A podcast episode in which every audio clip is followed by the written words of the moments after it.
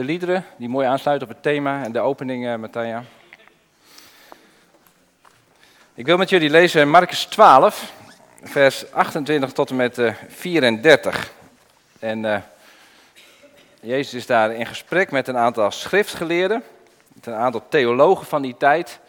En er komt zo'n theoloog, die komt bij Jezus en die stelt hem een vraag. Marcus 12, vers 28 tot en met 34. Een van de schriftgeleerden die naar hen geluisterd had terwijl ze discussieerden en gemerkt had dat hij, Jezus, hun correct had geantwoord, kwam dichterbij en vroeg, wat is van alle geboden het belangrijkste gebod? En Jezus antwoordde, het voornaamste is dit. Luister, Israël, de Heer, onze God, is de enige Heer. Heb de Heer, uw God, lief met heel uw hart, met heel uw ziel met heel uw verstand en met heel uw kracht. En daarna komt dit, heb uw naaste lief als uzelf. Er zijn geen geboden belangrijker dan deze. De schriftgeleerde zei tegen hem, inderdaad meester, wat u zegt is waar. Hij alleen is God en er is geen andere God dan hij. En hem liefhebben met heel ons hart en met heel ons inzicht en met heel onze kracht en onze naaste liefhebben als onszelf betekent veel meer dan alle brandoffers en andere offers. Jezus vond dat hij verstandig had geantwoord en zei tegen hem: U bent niet ver van het koninkrijk van God. En niemand durfde hem nog vragen te stellen. Ik kwam tegen dit stukje aan. Ik, uh, ik las dit en ook vanuit een, uh, een ander verband. En toen werd ik wat heel nieuwsgierig naar het antwoord van Jezus. Want ik denk, dit is wel heel mooi. Wat is nou het belangrijkste gebod? Eigenlijk vraagt deze schriftgeleerde van wat is nou het, het eerste gebod waar al die andere geboden uit voortkomen? En dan geeft Jezus dat antwoord van luister, Israël, de Heer onze God is de enige God enzovoort wat ik gelezen heb. Ik ben me daar wat in gaan verdiepen en wat dingen ontdekt en dat wil ik graag met, met u delen. Want de vraag die die schriftgeleerde stelt, is eigenlijk een hele makkelijke vraag. Als ik aan u vraag, wat is de hoofdstad van Nederland? Dan is dat niet een hele makkelijke, hele moeilijke vraag. U weet dat dat Amsterdam is. Ik u vraag van wat is de, vlag van Nederland, dat wordt tegenwoordig al iets moeilijker, maar dat weten we ook. Dat is rood, wit, blauw. En zo'n vraag van zo'n categorie is het vraag van zo'n theoloog aan zo'n rabbi van wat is nou het belangrijkste gebod? En dan komt Jezus komt met uh, het antwoord wat te vinden is in Deuteronomium 6. En daar ben ik eens wat in gaan duinen, in grasduinen, en gaan zoeken van wat staat er nou eigenlijk, wat betekent dat nou eigenlijk. Want iedere Jood kon datzelfde antwoord geven namelijk. Iedere Jood wist het antwoord op deze vraag. En waarom stelt deze schriftgeleerde dan deze vraag aan Jezus? Nou, daar hoop ik aan het eind ook nog even op terug te komen. we gaan eerst even nadenken over het antwoord aan zich. Het antwoord wat Jezus geeft, dat wordt ook wel genoemd de Shema.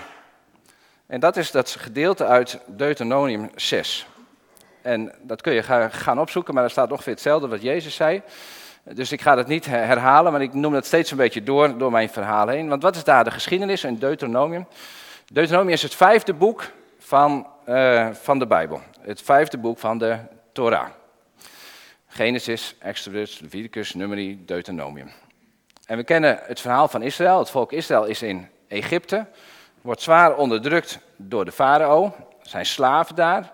En dan komt God en God die haalt het volk uit Egypte, trekt het door de Rode Zee heen naar de woestijn. En zo komt het volk bij de Sinaï. En daar krijgt het de woorden van God, de tien geboden. En dan moeten ze zich gaan houden. En dat staat in Exodus.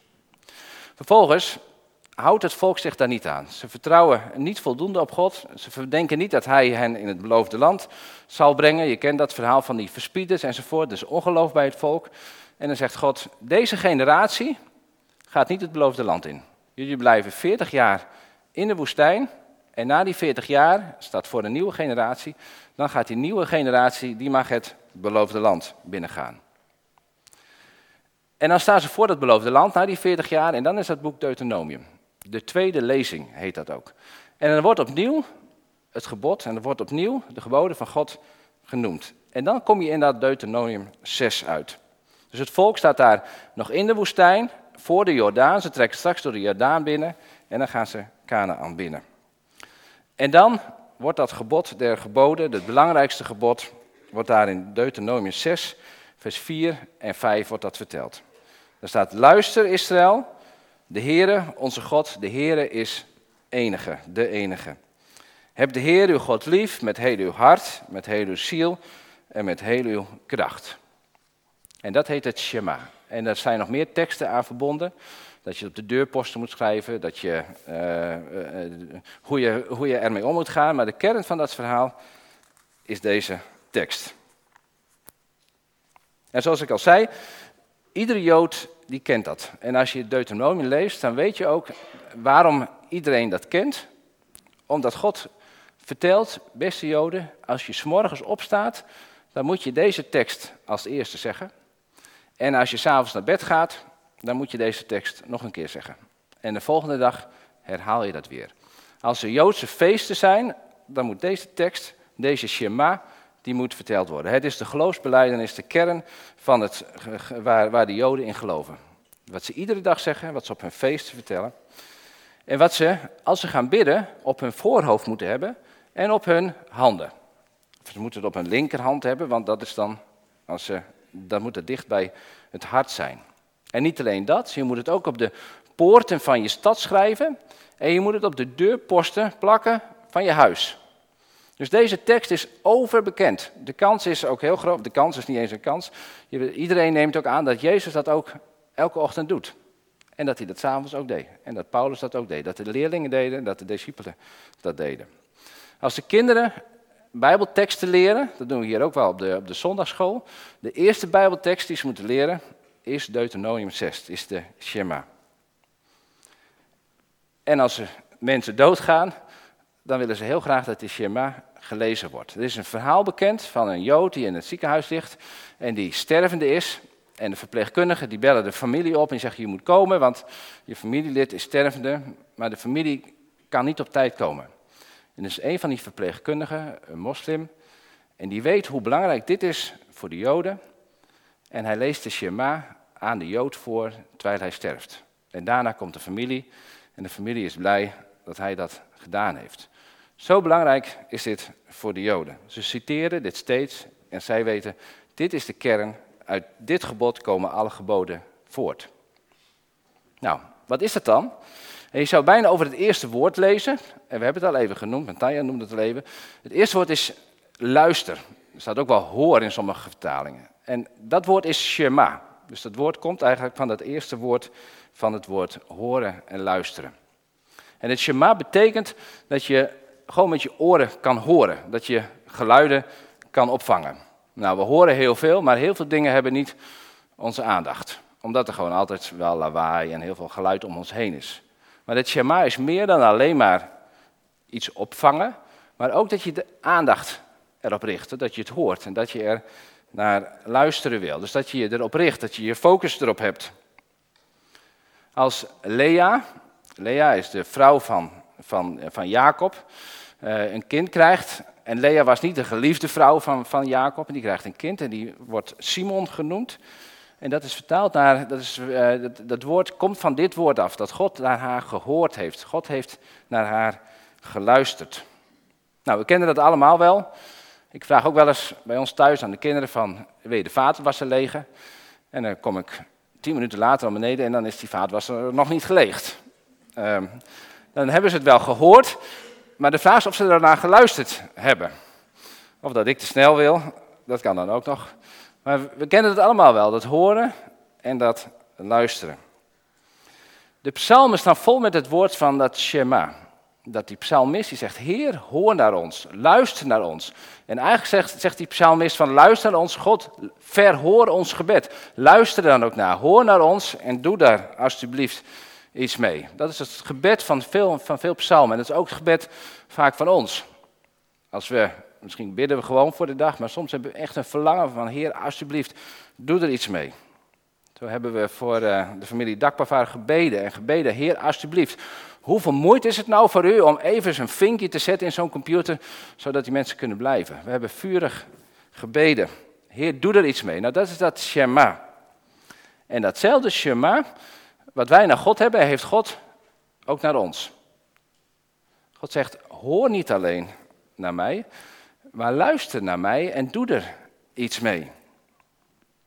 Als het volk in de woestijn is en de Sinaï de woorden van God krijgt, dan staat, het, dan staat er in Exodus 19, als je mijn woorden ter harte neemt. Nou, dat is eigenlijk dat Shema.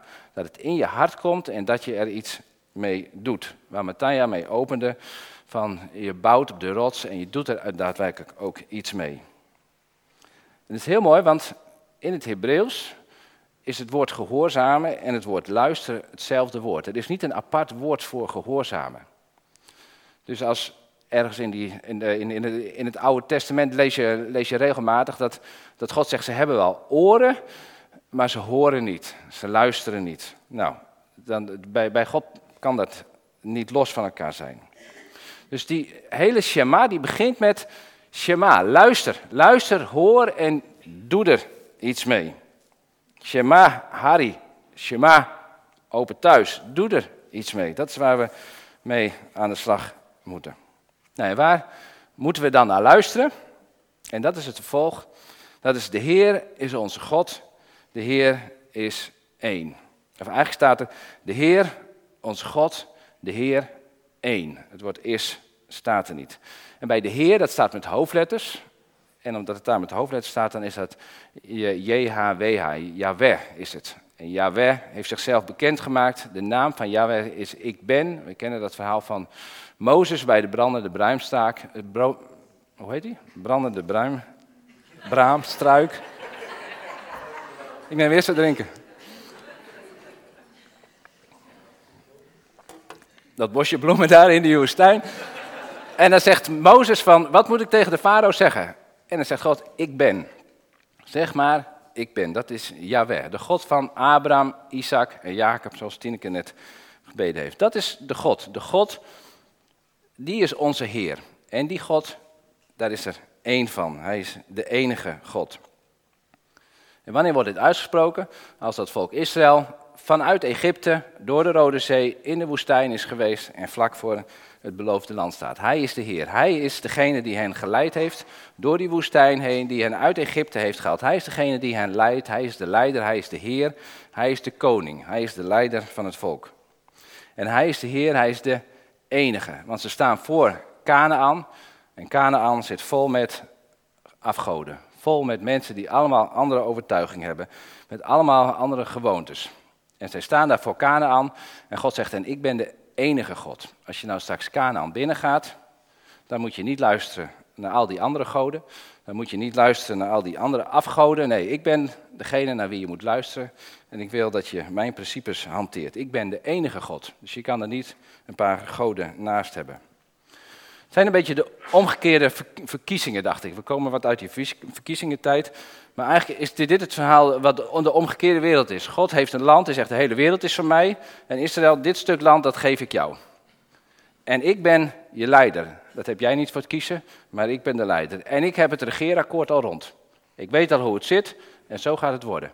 En jou is het de keuze van stap je in of stap je niet in. We zijn een soort godsburgerbeweging, zou je kunnen zeggen. dat is wel een beetje een gewaagde uitspraak misschien. Nee? Oké, nou dan laten we die zitten. Dus we mogen binnenkomen in het koninkrijk van God met zijn principes. Nou, en wat hebben wij er nou aan? Nou, ik noemde het al even, dat Shema Hari. Vul je eigen naam erin. Shema, open thuis. Want hoe vaak horen we wel een preek? Hoe vaak horen we wel een bijbeltekst? Hoe vaak lezen we wel iets? En hoe vaak doen we er daadwerkelijk iets mee? Die vraag wil ik je meegeven. Misschien zijn jullie daar heel goed in, maar ik ben heel goed in het aanhoren. En op een gegeven moment ga ik weer tot de orde van de dag verder. Dus deze Shema geldt ook voor ons. Shema, luister en doe er iets mee. En dit wordt uitgesproken aan het begin van een nieuwe periode. Aan het begin van een nieuwe dag, aan het begin van een nieuwe week, aan het begin van een nieuw feest, aan het begin van het moment dat zij het Canaan binnentrekken. En misschien mogen wij ook wel aan het begin van nieuwe periodes in ons leven deze woorden ook uitspreken. Shema Hari, de Heer, de Heer is onze God, de Heer is één. Dat we dat mogen doen aan het begin van nieuwe periodes in ons leven. Aan het begin van een nieuw jaar, het begin van een nieuw levensjaar misschien, maar misschien ook wel kleinere stapjes. De Joden doen het iedere dag, aan het begin van een nieuwe dag. Aan het begin van een nieuwe week. Dat ze tegen elkaar zeggen, want Joden zeggen dat ook hardop tegen elkaar. Luister, open thuis, er komt een nieuwe week aan. En we willen deze week beginnen, we willen uitspreken, we willen beleiden dat God onze Heer is. En dat Hij de enige is. En zo gaan we een nieuwe week binnen. Een nieuwe week, een nieuwe dag binnen, het nieuwe jaar binnen, een vergadering binnen, een bijeenkomst binnen, een nieuwe opleiding beginnen we. En dan willen we uitspreken dat Hij de enige is. Want we komen heel veel overtuigingen tegen die niet in overeenstemming zijn met de principes van het Koninkrijk. We laten ons heel makkelijk afleiden door andere overtuigingen die we horen. Of we laten ons afleiden dat God ons niet leidt, maar dat we afgeleid worden. Omdat er zoveel andere dingen spelen in ons leven. Dat er andere gedachten zijn, andere overtuigingen in het leven. Misschien wel de overtuiging van, ik doe alleen iets als ik er zelf voordeel bij heb. Als ik er zelf geld aan verdien. Of de overtuiging, als je voor een dubbeltje geboren bent, dan word je nooit een kwartje. Dat wordt nooit wat met mij. Of dat wordt nooit wat met iemand anders. Moet je maar eens naar zijn ouders kijken, dat was al niks. Nou, met hem wordt ook niks. En deze persoon moet je echt geen tweede kans geven. Want die bedondert de boel. En uh, ik heb al verschillende keren gehoord, nee, we geven geen tweede kans. Allemaal overtuigingen die niet overeenstemmen met de overtuigingen die God ons geeft. Overtuigingen die we van anderen horen, maar overtuigingen die we in ons eigen hoofd hebben. En als we van die overtuigingen van God uitgaan, als Hij onze enige God is, als Hij de enige is die onze koers bepaalt, als Hij ons de enige is die ons leven richting geeft, dan zullen we verschil maken in datgene wat voor ons ligt. In die week die gaat komen, in die dag gaat komen, in die vergadering die gaat komen. En las ik een heel mooi voorbeeld, las ik in het Nederlands Dagblad, hoe, je, hoe, hoe iemand verschil heeft gemaakt. Er stond, ik las het zo, Ton van Brussel, hij is directeur van uh, de Rode Hoed, dat is een debatcentrum in Nederland. Die viel onverwacht van zijn geloof. En dacht ik, oh, is iemand van zijn geloof gevallen? En ze kijken hoe dat dan zit. Maar dat, las, dat, stond er helemaal niet. Hij was onverwacht van zijn ongeloof gevallen. Hij was tot geloof gekomen. En in het artikel stond hoe hij van zijn ongeloof gevallen was. Ik lees het even voor. Het was acht jaar geleden op een maandagochtend. Ik zat in mijn kantoor aan de, van de Rode Hoed en ik had zakelijk iets buitengewoon stoms gedaan.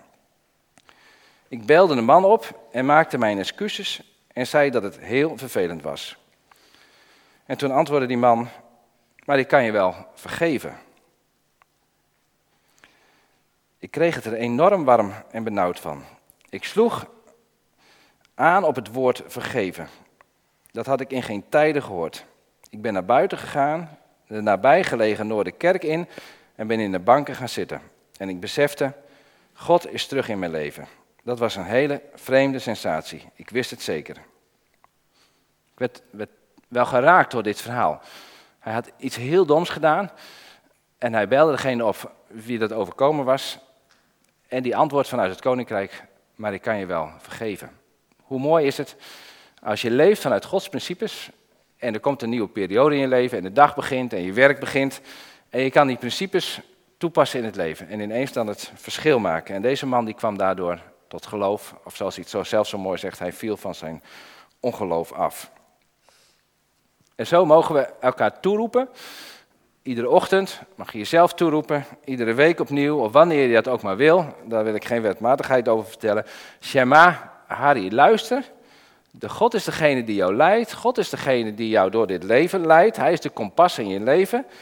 En pas zijn principes toe in je leven, want dan zul je verschil maken. En dan komen we bij het laatste deel van, dat, van de Shema, dat is heb God lief. Heb daarom de Heer, uw God, lief met heel je hart, met heel je ziel en met de inzet van al je krachten. We moeten lief hebben. En het is niet zomaar een opdracht die God ons geeft op een bepaald moment van dat ineens uit de lucht komt vallen, heb lief. Nee, zoals ik al vertelde, God heeft eerst zijn liefde al aan het volk laten zien. Uit Egypte geleid, door de Rode Zee, 40 jaar door de woestijn, elke dag was er dat manna. Het vlees kwam, God leidde hem met de wolkolom. God heeft zijn liefde laten zien. En vervolgens vraagt God aan ons, aan Israël in dit geval, heb lief. Heb lief met heel je hart, met heel je ziel en met heel je verstand. En dat is die liefde die van God is. En dat woord liefde wat er staat is eigenlijk gewoon een algemene liefde. Een liefde wat vrienden tot elkaar kunnen hebben, wat ouders tot hun kinderen hebben, wat een volk tot zijn koning kan hebben. Dat is het woord liefde wat er staat. En die liefde heeft God. Want in Deuteronomium 6 staat, ik heb je lief, volk Israël. Niet omdat je zo groot of zo geweldig bent, of omdat je het allemaal zo mooi voor elkaar hebt. Maar Mozes schrijft daar, maar vanwege de liefde van de Heere voor u. Omdat God zelf liefde is. God is de liefde, God zelf is liefde en daarmee heeft hij ons lief. En die liefde is niet eventjes, een week, een maand, een jaar, een eeuw. Nee, die liefde is eeuwig, staat in Jeremia. En die liefde is niet alleen voor het volk Israël, want in Christus heeft God deze hele wereld lief. Want al zo lief had God deze wereld. Nou, met die liefde roept God ons op om ook Hem lief te hebben. Hij heeft eerst ons lief gehad en vervolgens mogen wij Hem lief hebben. En bij liefde denken we heel vaak aan een gevoel. We moeten lief hebben en dat, dat is ook zo. We kunnen God ook lief hebben met onze ervaringen, met, onze, met ons gevoel, met ons, een hart vol van liefde. Als we liederen zingen, zo, zo, zo net, misschien heb je Gods liefde wel gevoeld en dat je liefde voor God krijgt. Of dat je, als je in de natuur wandelt, dat je de liefde van God ervaart en Hem lief kan hebben. Maar liefde is niet altijd een gevoel. Liefde is ook een keuze, een actie om daarmee aan de slag te gaan. Vandaar dat er staat, heb God lief met heel je hart, je ziel en je verstand. En wat staat daar nou precies? Nou, als je dan toch aan het grasduinen was, toen ik daar toch mee bezig was, dan blijkt dat dat een van de moeilijkste zinnen in de Bijbel is om te vertalen. Want wij kijken met onze ogen, vanuit onze cultuur, wij hebben bij hart hebben we allemaal wel een beeld, bij ziel hebben we allemaal wel een beeld. Dan kijken we naar die teksten die meer dan 3000 jaar geleden zijn opgeschreven, vanuit onze cultuur naar de cultuur van dat. Dus dat botst met elkaar. En iemand heeft uitgezocht wat dat betekent en dat wil ik met je delen, zodat je daar ook een klein beetje je voordeel en je beeld mee kan krijgen. In het eerste woord staat het woord hart. En we mogen God lief hebben met het, het Hebreeuwse woord staat het woord lef. En als je dat in het Grieks verstaat, staat er cardias. En dat kennen we van cardioloog, van met ons hart. En bij hart denken wij heel vaak aan, nou dit, hier zo, en dat, en dat staat los van, van hier vaak. Dit is het, vaak ook wel het gevoel. We voelen het, of we hebben op ons hart, is dergelijke. Maar in het Hebreeuws is er niet een apart, apart woord voor hersenen. Nee, dat is ook dat cardias, dat is ook dat lef. Dus als er staat, heb God lief met je hart, dan is dat zowel met je gevoel, als met je verstand, als, als met je, ook je verlangens. En het beste kun je het woord vertalen met je innerlijk. Je innerlijk, je denken, je voelen, je verstand. Daar mogen God mee liefhebben. Dus het hoeft niet alleen een gevoel te zijn, maar het kan ook verstandelijk zijn. Dat je gewoon met je verstand God lief hebt, of met je verlangens. En dan kom je bij het tweede woord. En dat is het woord uh, ziel, zoals dat nu vertaald is. En er staat in het Hebreeuws, in staat er nephesh. En in het Grieks is dat psyche. Nou, daar kennen we van het woord psychiater. Of ook wel de zielendokter. Nou, daar komt dat woord misschien wel een beetje van vandaan. Maar het is juist niet wat wij nu onder ziel verstaan. Wij denken ziel, dat is wat ongrijpbaar en moet loskomen van het lichaam. En dat is de ziel. Nou, wat hier bedoeld wordt, is juist niet dat. Maar is juist wel zozeer als, uh, ja, als, als je lichaam is het meer nepfesh is het woord voor, voor keel. Dus je kan innerlijk heel veel dingen voelen en verstandelijk dingen beredeneren en, en verlangens hebben, maar het gaat vaak via je keel gaat het naar buiten door de dingen te zeggen.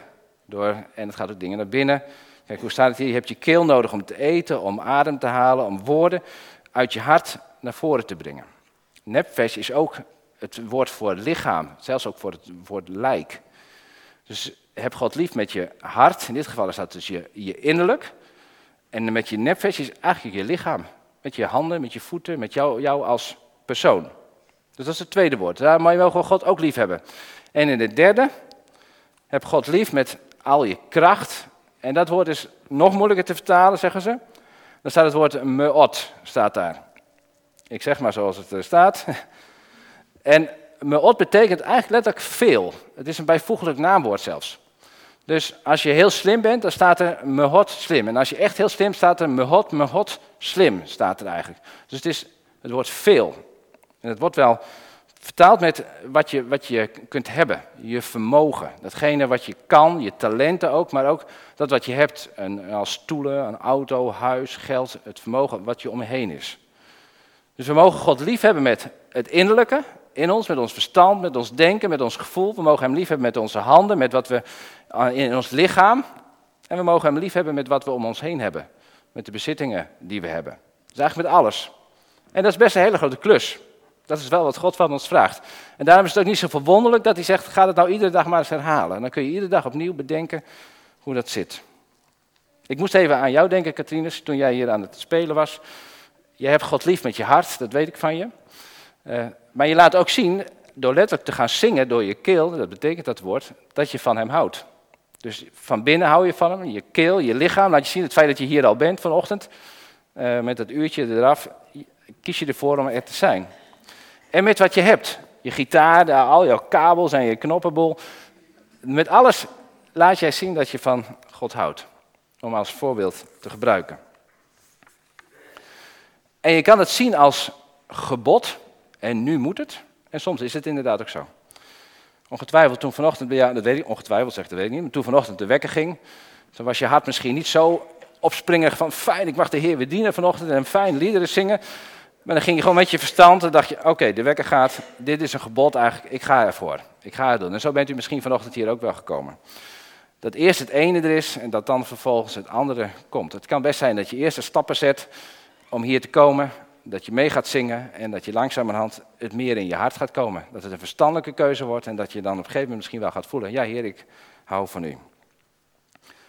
Je kan zeggen het is een gebod, maar je kan ook zeggen, er zijn dus heel veel manieren, de andere kant van het verhaal, om God te dienen, om God, van God te houden. Er zijn dus heel veel manieren om Hem lief te hebben. We kennen de vijf talen van de liefde, dus nou ja, maar zo zijn er wel honderd talen, wel honderd verschillende mogelijkheden om God lief te hebben.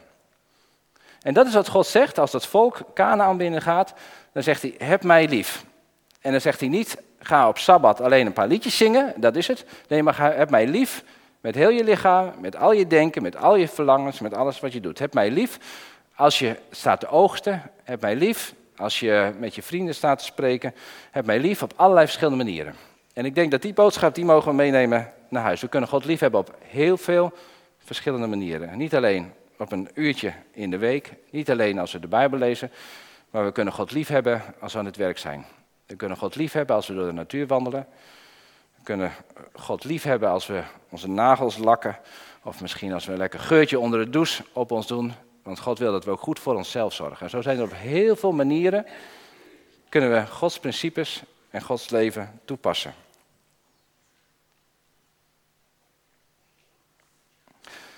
Dus we mogen God lief hebben met ons hart, met ons ziel en verstand. En Hij is de enige God. En dan kom ik even terug naar Marcus. Want Jezus geeft daar het antwoord. En dan zegt hij, het tweede daaraan gelijk is, heb je naaste lief als jezelf. En daarmee komt toch nog wel een verrassingje voor de schriftgeleerden om de hoek kijken. Want dat Shema, voor zover ik het uitgezocht, staat niet zozeer dat tweede stukje daar ook bij. En wat ik ergens gelezen heb is dat Jezus doet dat erbij. En wat zegt Jezus daar ook nog bij? Het tweede is daaraan gelijk. Maar die fariseeën schijnt er niet heel verbaasd over te zijn, want die weet wel dat Jezus dat antwoord goed gegeven heeft. Maar hij zegt het toch een beetje anders terug. Hij zegt niet dat tweede is daaraan gelijk. Nee, hij zegt de naaste liefhebben is veel meer waard dan brandoffers en dat andere dingen. Dus die, Jezus geeft die fariseeën echt nog wel wat denkwerk mee naar huis. Maar Jezus zegt het is niet los te krijgen van elkaar. Het tweede is daaraan gelijk. En dat is denk ik ook de opdracht die Jezus aan ons meegeeft. Die schriftgeleerden namelijk, die, uh, want Jezus koppelt dat, dat, dat, dat omzien naar de medemens, dat de, uh, de omzien naar de naaste, dat staat gewoon ook in Leviticus. Het is gewoon een bijbelstekst, staat in Deuteronomium.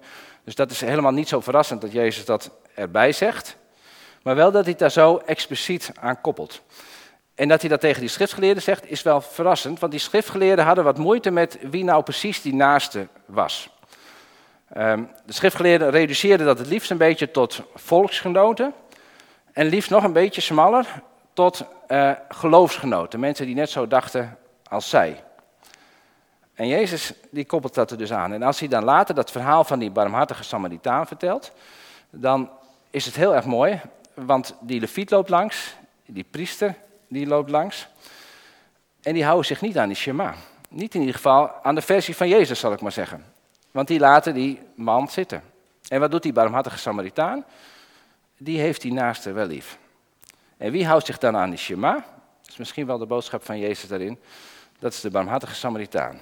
En de leviet en de priester, priester die gaan daar aan voorbij. Want Jezus zegt met zoveel woorden, zegt hij, dat tweede is niet los te krijgen van het eerste. Je kan niet zeggen dat je God lief hebt en je naaste laten zitten.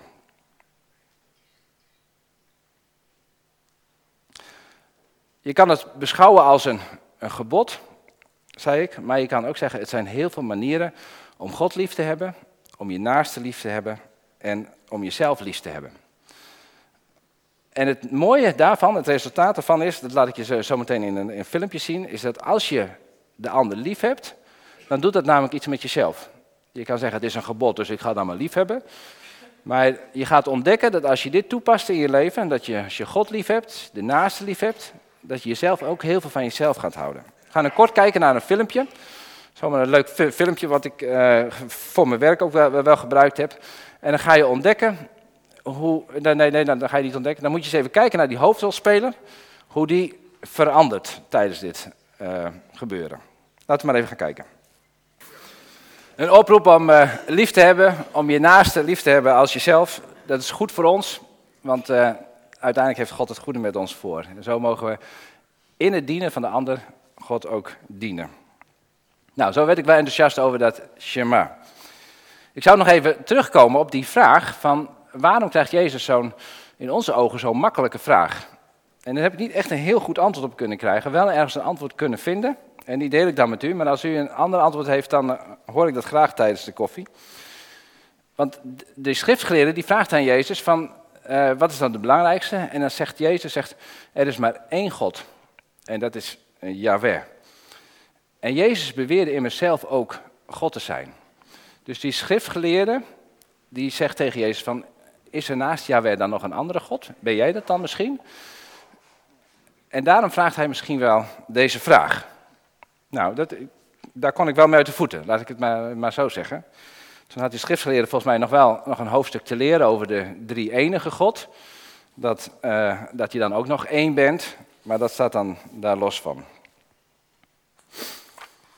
En zo mogen we deze week beginnen. dan gaan we zo meteen ook de, de zegen uitspreken. En ik wilde de, de zegen ook op deze manier uitspreken, zometeen uit, door de Shema uit te spreken aan het begin van deze nieuwe periode. Maar we gaan zo nog een lied zingen, maar ik wil eerst met u bidden.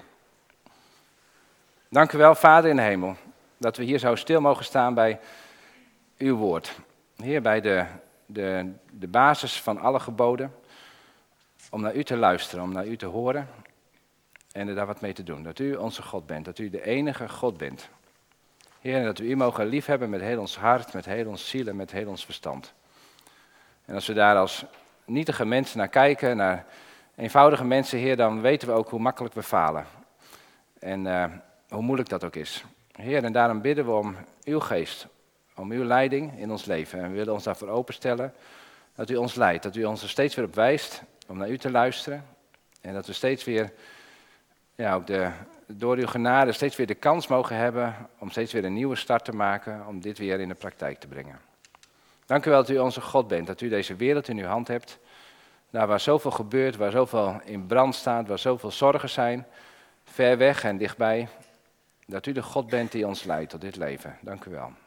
In Jezus' naam. Amen. Amen. En we gaan uh, een lied zingen wat ook